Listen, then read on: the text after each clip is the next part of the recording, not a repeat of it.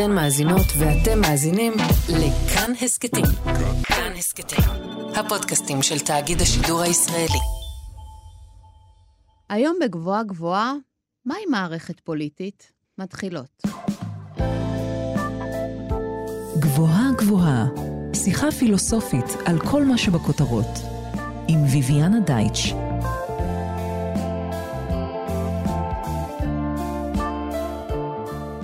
היי, אני ביביאנה דייטש, אנחנו על גבוהה גבוהה, תוכנית בה מדי שבוע ניקח פיסת מציאות אקטואלית ונפרק לה את הצורה הפילוסופית.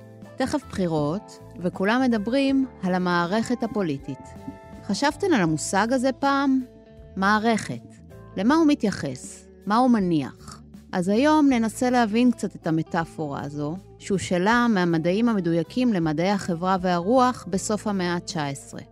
אחרי שנבין מה אנחנו מניחות כשאנחנו אומרות מערכת פוליטית, ניגש אל זו שלנו, בישראל, ונבחן איך היא מתמודדת עם יחסים פוליטיים מורכבים ודינמיים, כמו אלה המתקיימים בין מזרחים לאשכנזים, או בין גברים, נשים וכל מה שביניהם. איתי באולפן, פרופסור אמריטה הנריאט דהן כלב, מדענית מדינה ומייסדת תוכנית המגדר באוניברסיטת בן גוריון. שלום, הנריאט. שלום. ניגש לנושא שלנו, ואני אשאל אותך, מהי מערכת פוליטית? למה מערכת? טוב, המושג מערכת הוא בעצם כלי עבודה.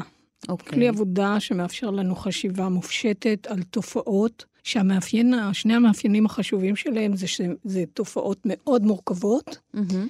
ובתוכם מתחוללת דינמיקה שמשנה אותם כל הזמן. אז הדרך להתמודד עם תופעות כאלה היא בעצם אה, לחשוב בין מונחים של אה, מסגרות, מסגרות אה, במובן של מערכת, מערכות, והשימוש בכלי הזה הוא שימוש שמיושם כמעט בכל תחום אפשרי. החל מתחום הפיזיקה, אסטרונומיה וכולי, מערכת הכוכבים, עד ל- מערכת השמש. עד למערכת ביולוגית, וכמו שאמרת, בהשאלה למדעי החברה והרוח, משתמשים בזה גם לתיאור מערכות חברתיות, מוסדיות, פוליטיות. אה, מערכת וכמ- הבריאות, מערכת המשפט. בדיוק נמרץ, וכמובן אה, גם מערכות אה, ששייכות לתחומים של ניתוח פילוסופי במדעי הרוח, שירה וכן הלאה. בשירה משתמשים במערכת?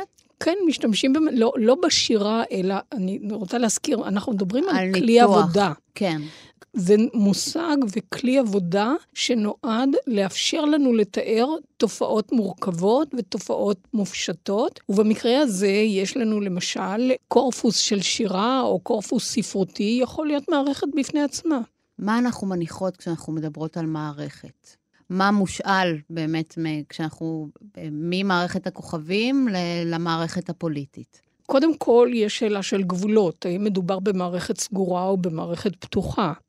והשאלה הבאה היא, מה משפיע או מה עובד על המערכת? מה הופך אותה למערכת חיונית שיש בתוכה תנועה? אנחנו מדברים על מערכות גם בהקשר של לנסות להבין איזה כוחות עובדים במערכת. האם זה רק כוחות פנימיים, אה, נגיד בגוף האדם או בבעלי חיים? או האם אנחנו מדברים על uh, כוחות חיצוניים שצריכים להזין את המערכת, כמו למשל במכונית. מכונית היא מערכת שעל מנת שהיא תנוע ועל מנת שהיא תפיק את מה שאנחנו מבקשים שמכונית תפיק, אנחנו צריכים להזין אותה באנרגיה, בדלק. וכשמדברים על, כוח, על מערכות uh, פתוחות וגדולות יותר, נדבר למשל על מדינה.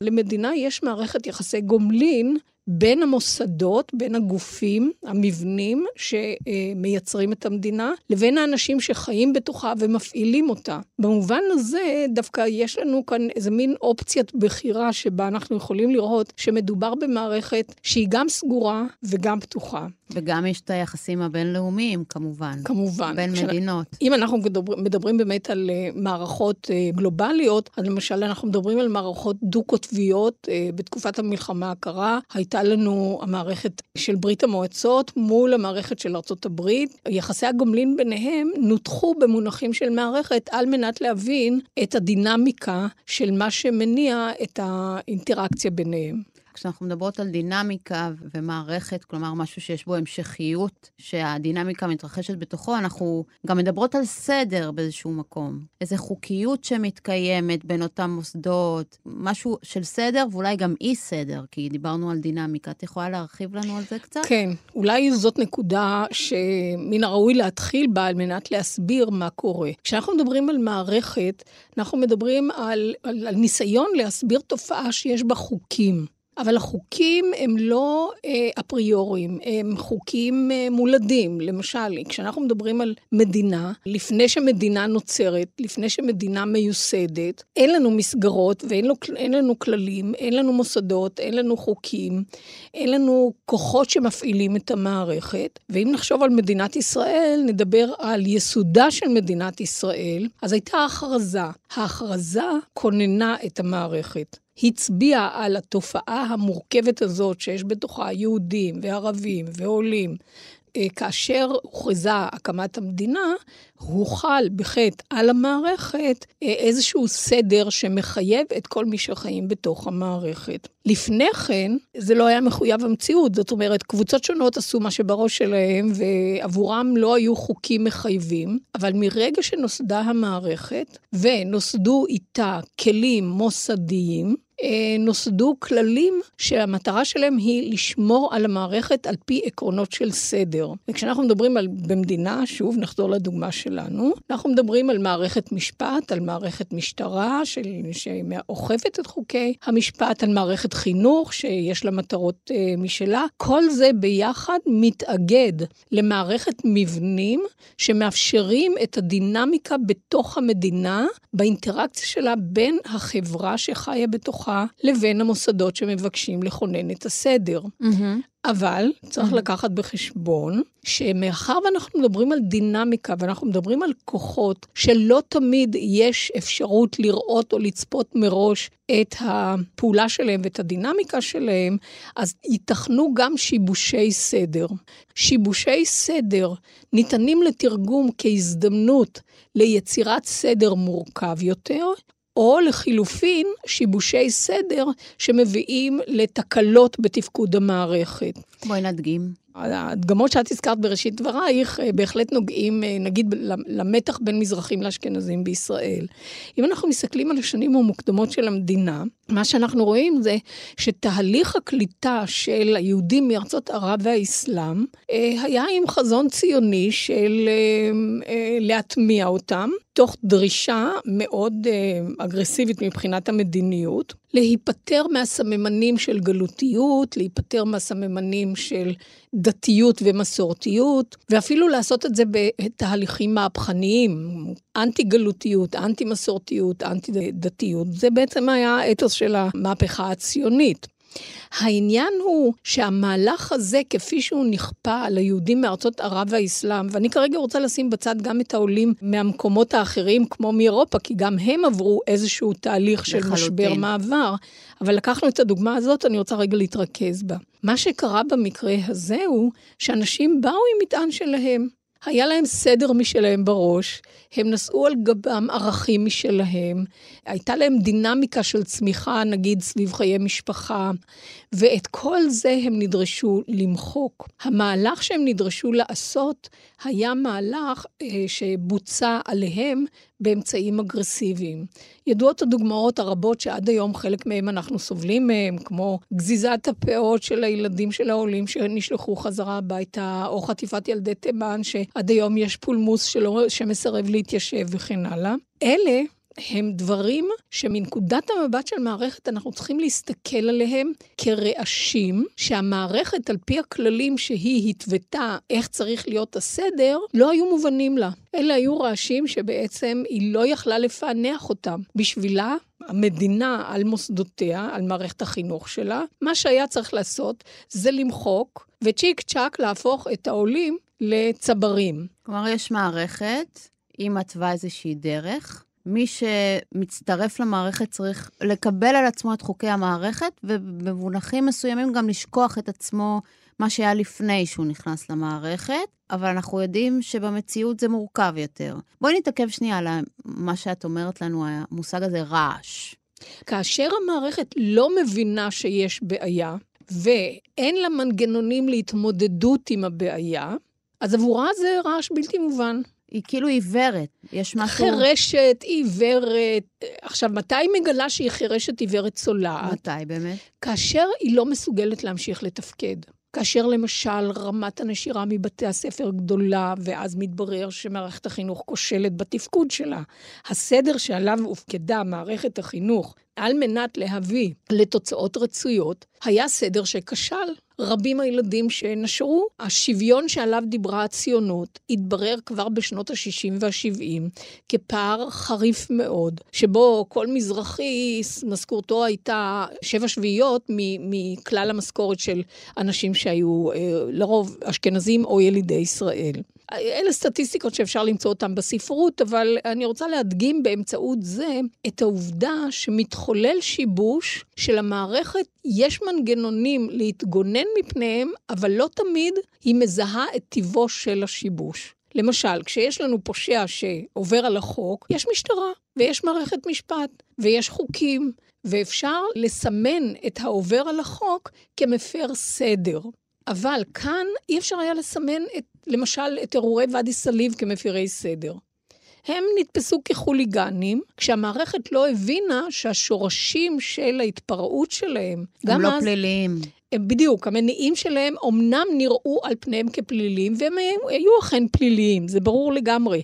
אבל ההבדל בין הפגנה ושריפת צמיג שבאה למחות המדיניות, לבין אה, שריפת חנות ופריצה לחנות שהיא מעשה פלילי, הוא הבדל שמבחינת המערכת על פניה היא לא מזהה, אלא אם כן יש לה מנגנונים שמאפשרים לאפיין את נסיבות התופעה ולסמן אותה.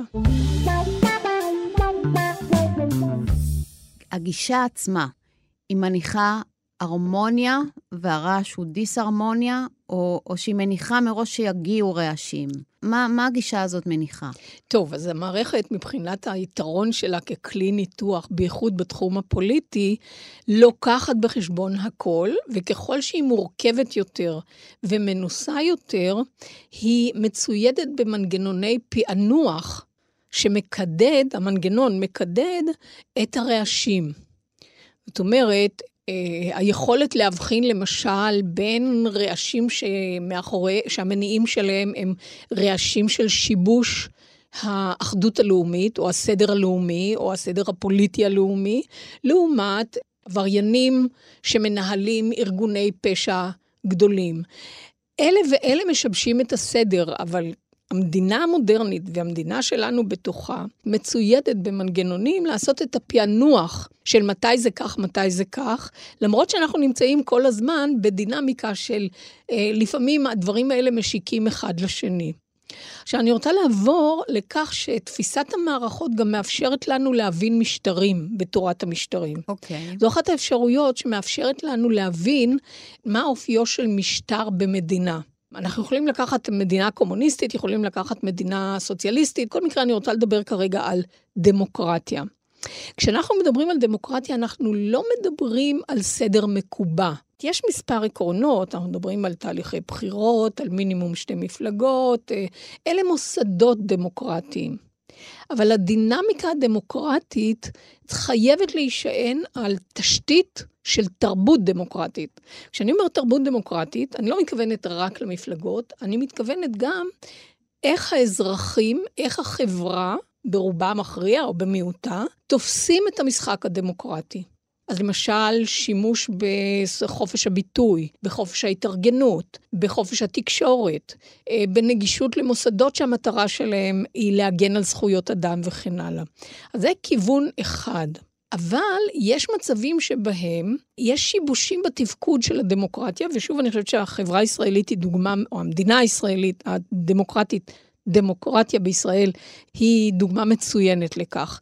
העובדה שיש לנו שתי מערכות התנהלות, אחת בשטחים כבושים, בין אם זה חוקי ובין אם זה לא חוקי, אפשר להתייחס לזה רגע, עוד, עוד רגע, ואחת שמתייחסת למה שמתחולל ב, ב, בתוך הקו הירוק. כאשר יש שתי מערכות כאלה שנועדו לארגן את החיים הדמוקרטיים בחברה, ויש מצבי התנגשות, אז יש שיבושים בתפקוד המערכת. ואז מה שקורה הוא שהדמוקרטיה מתנודדת פעם יותר לכיוון של לשמור על הסדר על פי הכללים של מה שקורה בתוך הקו הירוק, ופעם בצורך לסטות ממה שקורה בתוך הקו הירוק ולהנהיג שם מהלכים ביטחוניים, משפטיים, שבעצם פוגעים בעקרונות הדמוקרטיה. אז זו דוגמה מצוינת להראות לנו איך דמוקרטיה בעצם מתנודדת בין שני קצוות, ולפעמים היא נוטה לפה, לפעמים היא נוטה לשם. מתי הסכנה? כשהיא נוטה הרבה מאוד למקום שבו היא מתרחקת יותר ויותר מעקרונות התפקוד של הדמוקרטיה. של השתתפות פוליטית, של שוויון וחירות לכל האזרחים באשר הם אזרחים, או בני אדם באשר הם בני אדם. אז במובן הזה יש לנו כאן פרובלמטיקה שתפיסת המערכת מאפשרת לנו להבין את הפשר שלה ואת הקלקולים בתפקוד. אני חושבת רגע על המושג הגמוניה, שטבע גרמשי, אנטוניו גרמשי, ואני שואלת אותך, אם יכול להיות שהיכולת של המערכת להכיל את מה שנתפס כרעש, אה, הוא למעשה היכולת של השלטון לפשט מציאות מורכבת לטובתו. קודם כל, הנחת המוצא שלנו, במונחים של המערכת, המושג של גרמשי, הגמוניה, הוא מושג שמתיישב יפה מאוד בתפיסת השאיפה של המערכת לשמר את עצמה. נכון. אז יש שלושה עקרונות שעל פיהם היא משמרת את עצמה. א', היא מקבעת את החוקים ולא מאפשרת לחרוג מהם. היא שמרנית במובן הזה. ב', היא חזרתית, היא לא צומחת ליצירת הסדרים חדשים, אלא היא כל הזמן שואפת לחזור על עצמה, במובן הזה למשל, לא לשנות את ההגמוניה, להשאיר, מפרספקטיבה פמיניסטית, להשאיר את הגברים על שלטונם, ואחידות, ולגרום לכך שדין אחד יהיה לכולם. Mm-hmm. אז שלושת העקרונות האלה של אה, שמרנות, של אה, אחידות, של חזרתיות, הם שלושה עקרונות שמשמרים הגמוניה. אלא שבתפיסת המערכות המורכבות, מערכות חיות, מערכות שאנחנו רוצים לראות אותן צומחות, היא חייבת שבשלושת העקרונות האלה יהיו לה גם פתחי יציאה. זאת אומרת, לצאת מעט מהשמרנות, להציע סדר קצת חדש, לא מהפכני, לא מהפכה, ואז לשנות את ההרכב ההגמוני. יותר נשים, פחות אה, גברים, יותר מזרחים, יותר פלסטינים, יותר אתיופים ויותר, ו- ו- ופחות, נגיד, אשכנזים וילידי הארץ וכן הלאה. האחידות, גם היא צריכה לתת לנו איזשהו פתח יציאה, לככה שהיא לא לגמרי אחידה, אלא היא נושמת. היא יכולה לקלוט לתוכה דברים שהם לא לגמרי אחידים. הם לא לגמרי מקשה אחת, אופייה של ההגמוניה, נגיד, כמו שאמרתי קודם, כולה גברים. וכ... וכמובן החזרתיות, שהחזרתיות הזאת תהיה כזאת שלא תהיה מעגל, אלא פתוח כספירלה. ואז רמת המורכבות, תישמר מידה מסוימת של סדר, אבל גם רמת המורכבות תלך ותעלה, ובמובן הזה מערכת צריכה להיות מסוגלת, להיות יצירתית. זאת אומרת, לקדד בשפה חדשה את התופעות שעד לפני רגע נתפסו כרעש. למשל, לקדד את uh, המחאות של המזרחים, או את המחאות של הנשים, או את המחאות של הפלסטינים, לקדד אותם לא כאי סדר שבא לשבש את החיים ולאיים על המדינה, אלא כמקור של רעש שאפשר מתוכו להבין מה מחולל את הרעש, ואיך אפשר להכיל בכף את הרעש ולתת לו משמעות בתוך המערכת, אבל לא המערכת שהייתה לפני רגע, אלא מערכת ברמת מורכבות גבוהה יותר. זה נשמע מאוד אופטימי, מה שאת אומרת. וגם מאוד מסובך.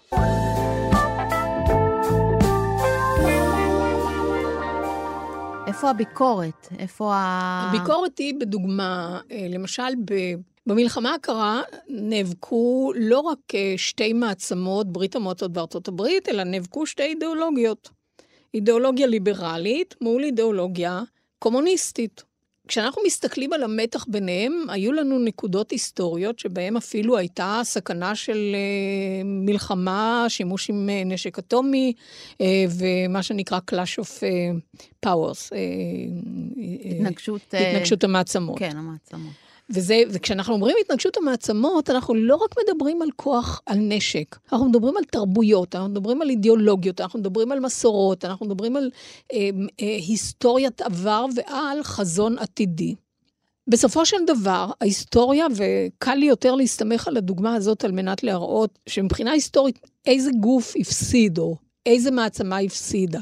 זו שהתמוטטה. מי התמוטטה? ברית המועצות. ב-89' מה שאנחנו ראינו זה שחוסר היכולת של ברית המועצות לאורך השנים להיפתח, לאפשר כניסה להגמוניה, לשנות את כללי המשחק, הפך אותה למערכת פוליטית יותר ויותר נוקשה.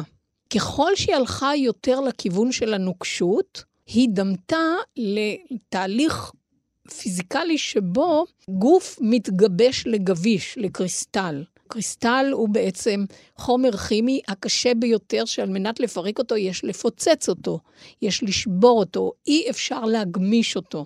וזה מה שקרה בברית המועצות. זה הלך לקוטב של התמוטטות. בסופו של דבר, ברית המועצות התמוטטה. אבל הספרות מספרת לנו שכל עוד יש אפשרות להתנודד, יש גם אפשרות ללכת לאיבוד בקוטב השני. והקוטב השני הוא קוטב כאוטי. זאת אומרת שהמערכת לא הולכת לקראת התגבשות כמו שבדוגמה של ברית המועצות, אלא היא הולכת למקום של כאוס, שהיא מאבדת את כל הכללים, מאבדת את כל הערכים. קורסת. אה. במקום קג"ב, במקום משטרה חשאית ורדיפה אחרי האזרחים, כל איש הישר בעיניו יעשה, וחוזרים למצב, במרכאות, מצב הטבע או מצב הכאוס. בקוטב הזה, הספרות קוראת לזה עשן. עשן שאין לו כללי התנהגות. הוא מתנדף בכל מיני צורות. אה, יש ספר מצוין, מצוין של אה, פילוסוף פיזיקאי יהודי שנקרא אורי אטלה, אה, שנקרא אונטר לקריסטל ללפימה, בין העשן והקריסטל. והוא מתאר שם בדיוק את מה שתיארתי עכשיו, כך שכל מה שעשיתי זה הייתי המוסרת, המגישה. אני חושבת על סין, עכשיו, בימינו, שגם אידיאולוגיה שונה לחלוטין, והיא מוצאת את הדרך להתגמש עם העולם כולו, כך שהיא גם משמרת את מה שהיא מאמינה בו, וגם בעולם, כלומר, היא צוברת ככה המון המון כוח.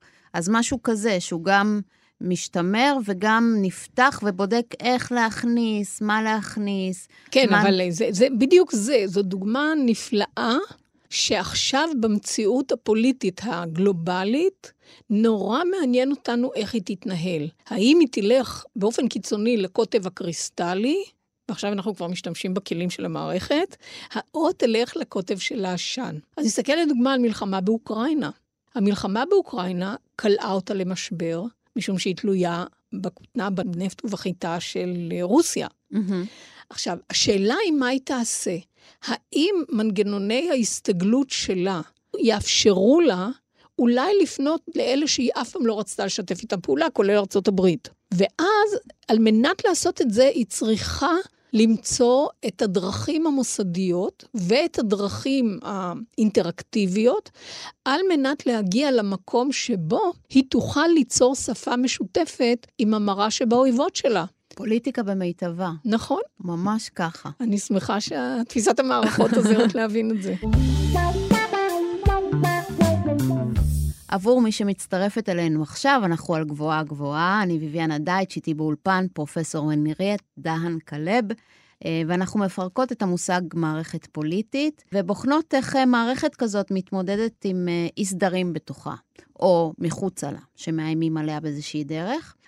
אז השאלה הנשאלת היא בעצם, האם המערכת הפוליטית משכילה לעשות שימוש ברעש ולצמוח מתוכו, להכיל אותו, או שכמו שאת אומרת, היא מתגבשת, או, או דרך הקריסטלים, או דרך העשן. בואי נחזור לישראל רגע. ונדגים את זה אצלנו, ואני אשמח שנדבר על שני נושאים עיקריים. אחד מהם שהתחלנו לדבר עליו זה יחסי אשכנזים-מזרחים, ואיך המדינה, הציונות, התמודדה עם, עם הדבר הזה. ואולי מאבק שהוא חדש יותר, ואולי ההתמודדות היא גם טיפה אחרת, שזה המאבק הפמיניסטי. אז השאלה במונחים של המערכת, עד כמה המדינה, או מה היו הנקודות שבהם מוסדות המדינה, מערכות הטיפול בתופעות של רעש של המדינה, עד כמה הם הצליחו לקדד, למצוא שפה שתנסה להבין מה זה הדבר הזה שהורס לנו את הסדר כל הזמן. הצ'חצ'חים האלה. הצ'חצ'חים, ואדי סאליב, כל האמירות הגזעניות וכן הלאה וכן הלאה. זאת אומרת, יש לנו כאן באמת כאן איזושהי שאלה מרתקת והמבחן של תפיסת המערכות היא האם תפיסת המערכות יכולה להסביר לנו את התופעות האלה. אז אם אנחנו מסתכלים מבחינה היסטורית, מה שאנחנו רואים זה שיש כאן מערכת יחסי גומלין מאוד עדינה ומעניינת בעיניי. הרעש, מקורות הרעש, למדו מהמערכת להציע שפה שהמערכת תוכל להבין אותה.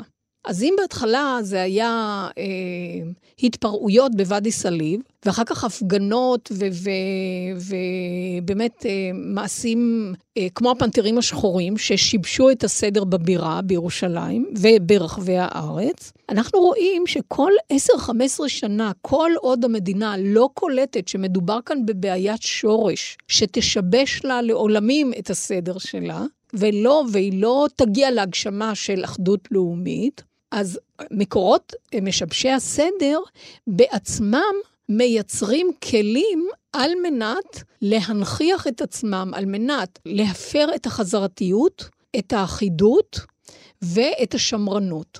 ואז אחרי, נגיד, אם, אם ואדי סאליב היה ב-59 והפנתרים ב-71, אז יש לנו ב-81 את, או אפילו, כן, ב-81 יש לנו את תמי, מפלגה שפרשה ופירקה מפלגות ותיקות כמו הפועל המזרחי, כמו מפד"ל. וב-83 ש"ס, שפירקה מפלגה אחרת, את אגודת ישראל. במילים אחרות, המזרחים שחשבו שיש כאן סדר, ש, שיש כאן תופעה שאי אפשר להמשיך לחיות בה, השתמשו בכלים של המערכת על מנת לייצר מנגנונים שלמערכת לא הייתה ברירה, אלא להכיל אותם. אה, ש"ס למדו את כללי המשחק ונכנסו דרך המפלגות. אז הם בעצם השתמשו בכלים של המערכת על מנת להפוך את הרעש לכלי לגיטימי שייכנס לתוך המערכת. עכשיו, בעצם מה שקרה זה שעל אפה ועל חמתה של המערכת, המזרחיות חדרה לתוך המערכות. הציונות לא רצתה את המזרחיות, זה לא דבר שהיא בחרה, אבל היא מצאה את עצמה עומדת פנים מול פנים במאבקי כוח מול אה, הרעיון של מזרחים, בין אם זה מזרחים חרדים ובין אם מזרח, מזרחים אחרים. אז זה היה נגיד עוד uh, שלוש תחנות מהפכים, מ-77, 81 ו-83.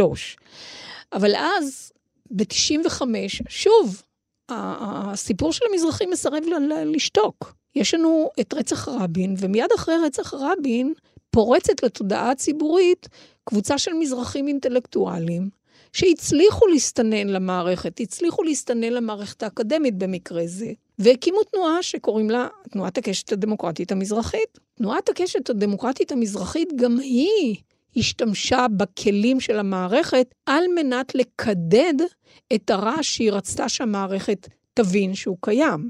ומה שעשתה החבורה הזאת בתנועת הקשת, שרובם היו אנשי אקדמיה, היא פשוט הלכה וקראה מחדש את כל החומרים האידיאולוגיים באופן ביקורתי, וסיננה אותם דרך מסננת שהראתה את הסממנים הגזעניים בציונות, את היסודות של האפליה, ולמעשה היא הצביעה על הכישלון של המערכת להיות מערכת אידיאלית, כמו שהציונות רצתה להגשים אותה. וההיסטוריונים החדשים קשורים לזה? בהחלט כן, חלק מהמזרחים היו גם היסטוריונים חדשים, אבל היסטוריונים חדשים הם לא כולם מזרחים. כן, הייתה שם גם הרבה התייחסות לדינמיקה מהפלסטינים. נכון, זה לא רק הפלסטינים, אבל ההיסטוריונים החדשים בעצם יונקים מאסכולות פרנקפורט כהוגים ביקורתיים, נגיד של פילוסופיה קונטיננטלית.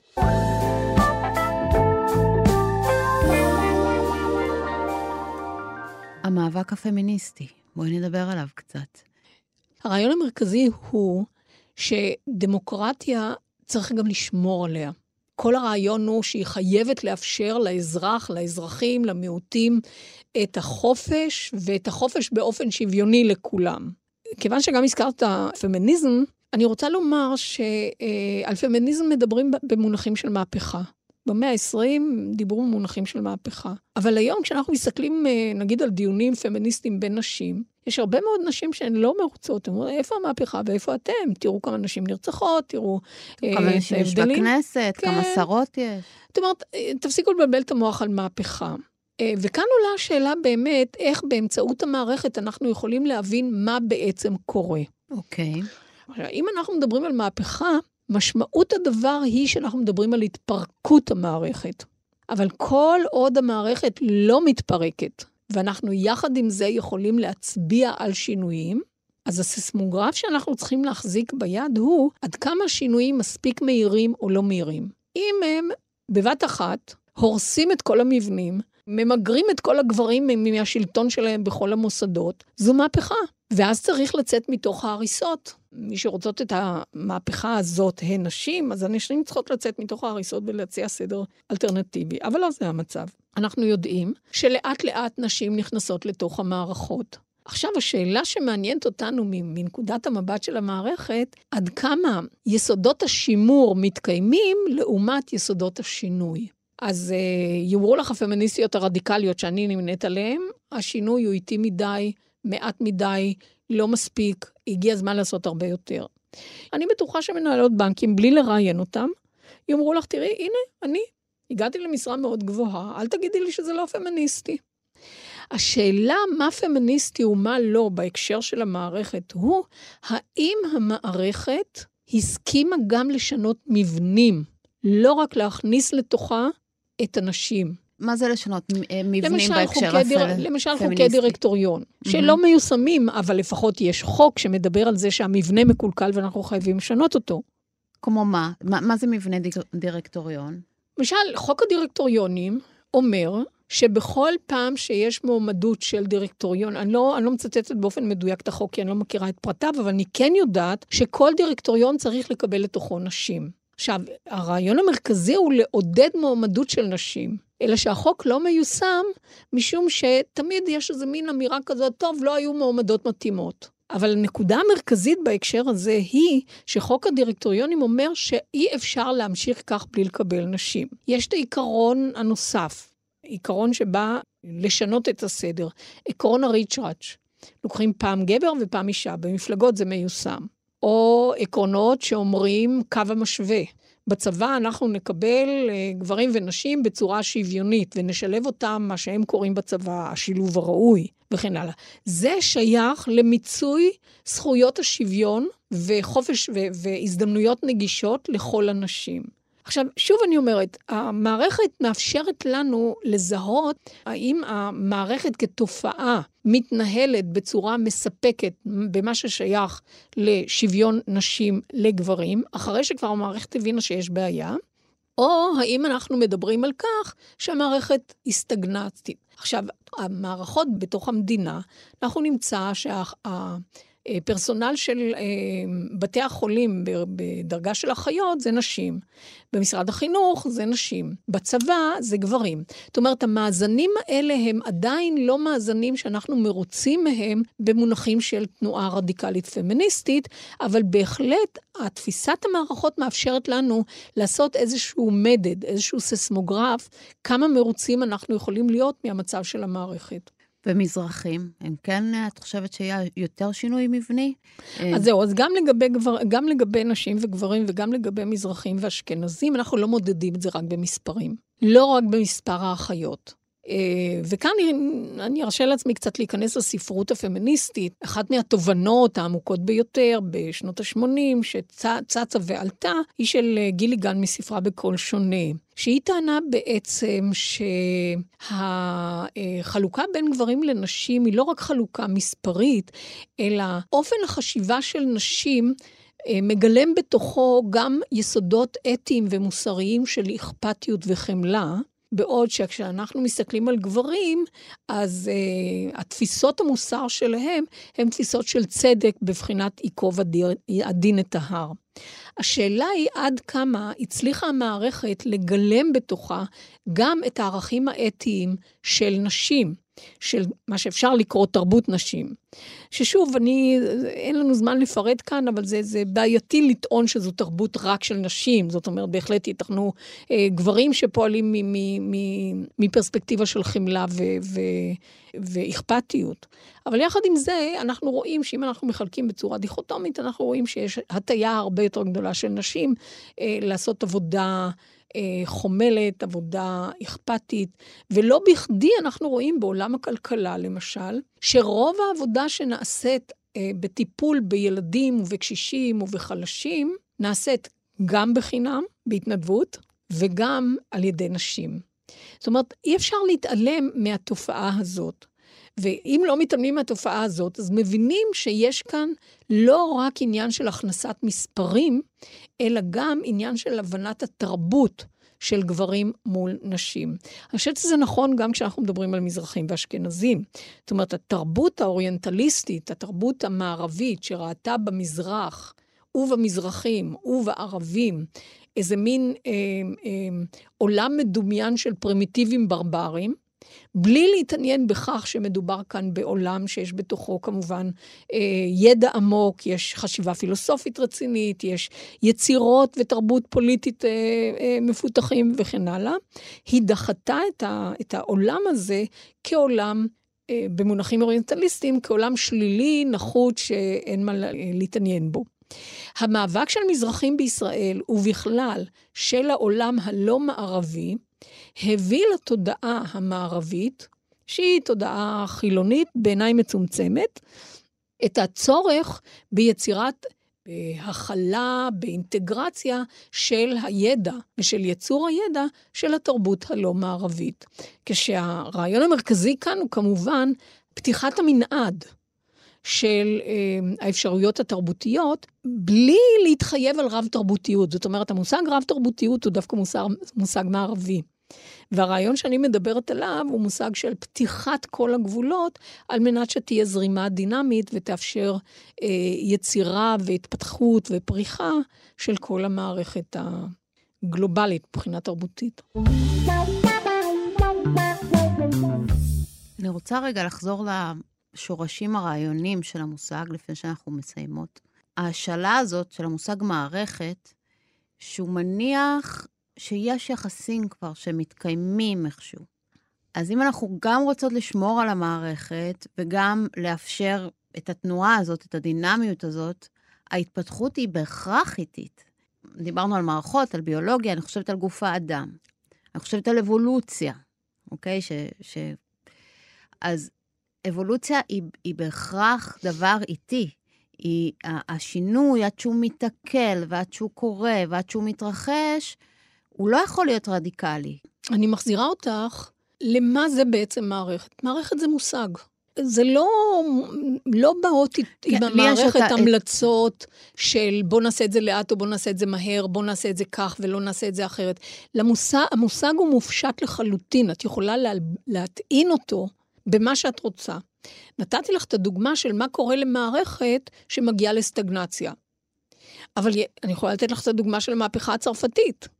המערכת הגיעה לשלב שבו היא פשוט התפרקה לחלוטין.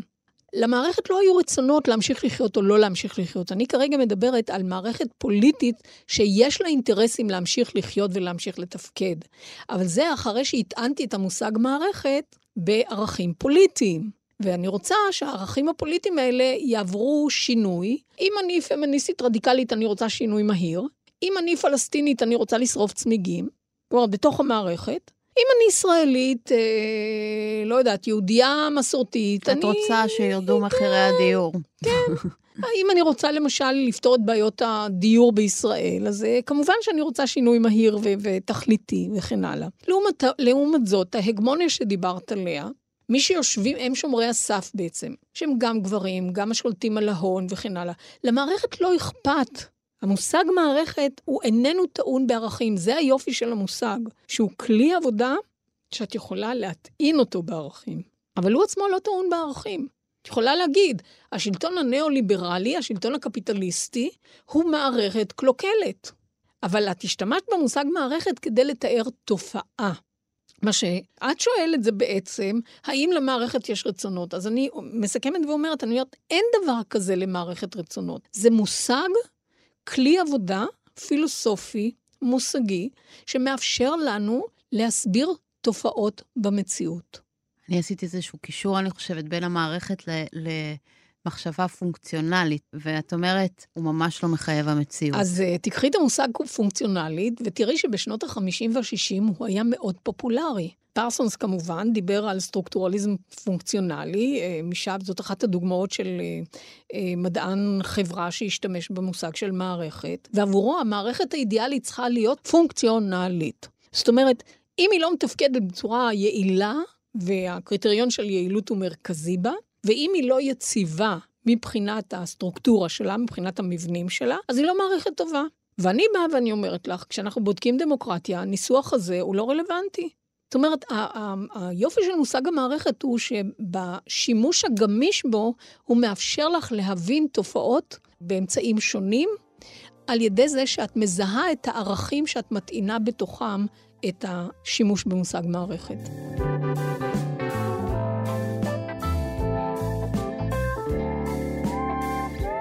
פרופסור הנריאט דהן כלב.